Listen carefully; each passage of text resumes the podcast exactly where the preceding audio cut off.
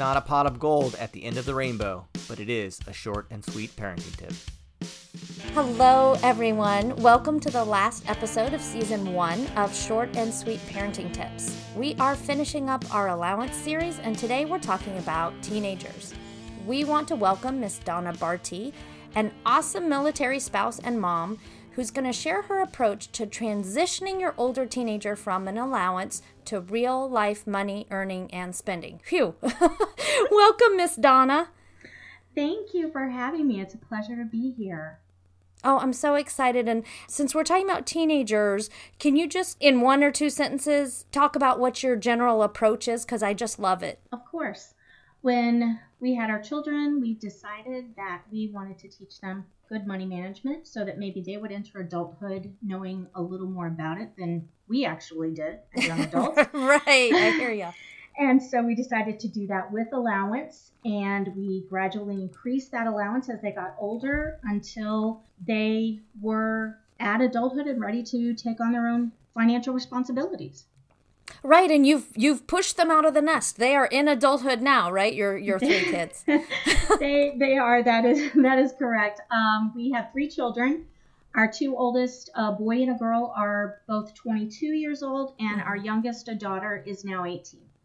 Right. So you're not still trying it out. You are an, a certified expert because you have graduated the kids from the system. Yes, I would say we have been there and done that and got the T-shirt. We we are, we are done. Our, our work here is done. exactly. Well, yeah, but you're in a totally different season, so. Yeah. Yeah, we started when they were six years old or thereabouts. I know sometimes okay. when the younger ones start a little earlier just because the older ones are are already doing it, but it was around, right and having money. Yeah, yeah, it was around six years old when we actually started, and it, it was not much. We were military, so we got paid uh, twice a month, and so that is how our children were paid allowance. Then we paid them, okay. and we got paid. And okay. so I would say that maybe they were getting two dollars a pay okay. period, which would have been four dollars a month, and one dollar a week. Yes, correct. But just a quick backstory: we did start them with that amount of money, and we gave them each three banks one labeled giving, one labeled saving, and one labeled spending. And our rule was that you had to put 10% of what you earned because we did consider this a paycheck based on mm-hmm. work that was done. The room had to be kept clean, the bed had to be made, and then uh, the clothing had to be put away on laundry day. And obviously, those responsibilities changed as they got older and they took on more of that laundry role up until they were doing it themselves. Right. So, but anyway, that's that is how we started it with okay. very few rules. 10% had to go in giving, 10% had to go in savings, and the rest was called spending money. And we gave our children free reign to spend it on whatever they wanted. It was their money kind of a side note is we also paid for grades. We kind of taught our children that school was their job. Okay. And so we did pay for A's and B's only um, in addition to that. So that was a way that they could also earn extra money by getting good grades. So, what age did you start paying for grades? Gosh, I want to think that probably didn't start until after elementary school. Now, when and how did you give raises? From age six to age 14, we didn't have necessarily a set timetable. And I think it really doesn't matter. You can set your beginning amount, you can decide whenever you want to increase it. It doesn't make any difference. We just kind of went by, you know, their age, how we felt about it, and we just intermittently give them some raises. They started out at $4 a month at six years old and ended up at $10 a month at 14. At age 15 was when we started really trying to prepare them to start taking on some more financial responsibility. So at age 15, we did something kind of drastic. We doubled their amount. On the, the day they turned 15, they went from getting mm-hmm. $10 a month to getting $20 a month. But with that increase came added responsibility. Now, our particular rules for them were that they now had to buy all of their toiletry items. So that would include shaving cream, shampoo, soap, razors, mm-hmm. feminine products, anything mm-hmm. bathroom related Mhm. for them, not like toilet paper and things. We would still provide all of those kinds of things, but okay. I just meant personal, personal right. hygiene items. Personal care. Um, and then at 16, for us was the big year because we encouraged our children to go to work at 16, even if just for the summer. We did not Mhm. require them to work during the school year because we did consider school to be a full time job for them. But at 16, we then opened them a checking account, got them a checkbook Mhm. and a debit card, and we Mhm. purchased them a ledger.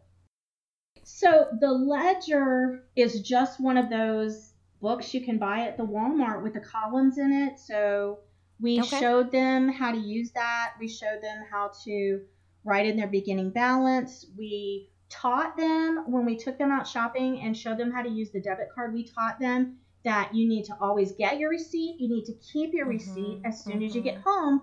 If you don't Mhm. have time to write it in your ledger right away, you need to at least put it with the ledger. So Mhm, the next time okay. you sit down, you can write it in. So that's the way to keep track of everything because at that age, they're not writing a whole lot of checks, maybe none.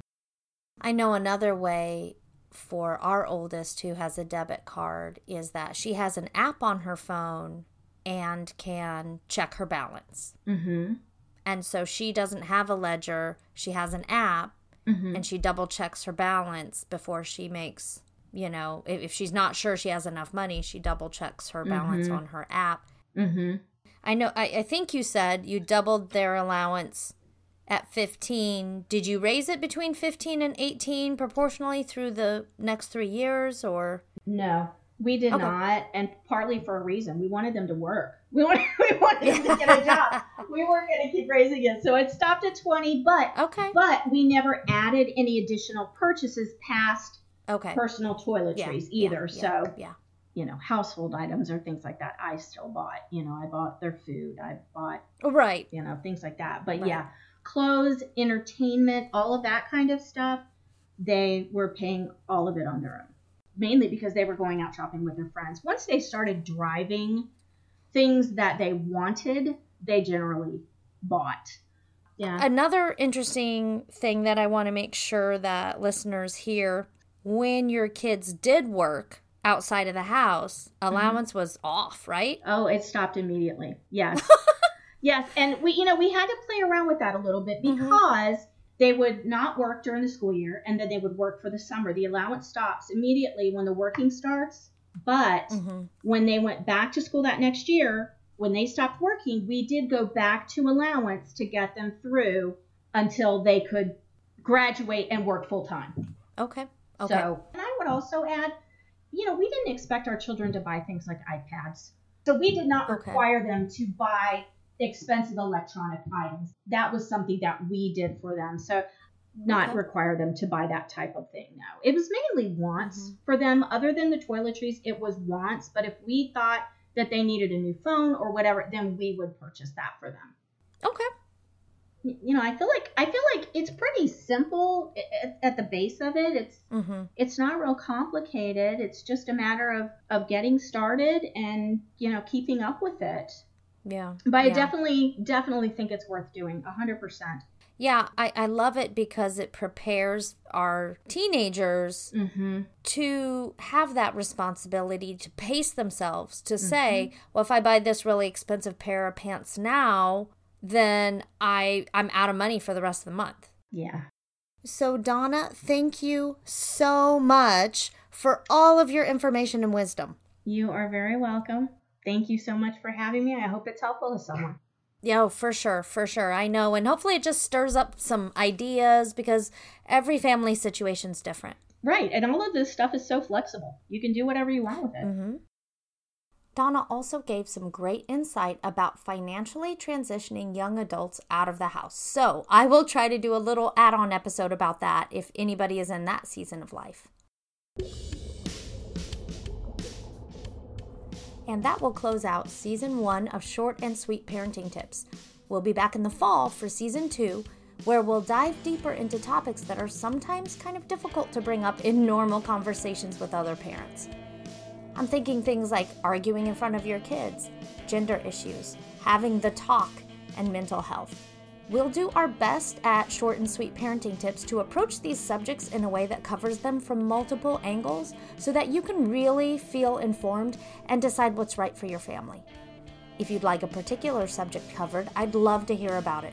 Please post it or message me through the Short and Sweet Tips Facebook page. You can even email me through shortandsweettips.com. Short and Sweet Parenting Tips signing off for season one.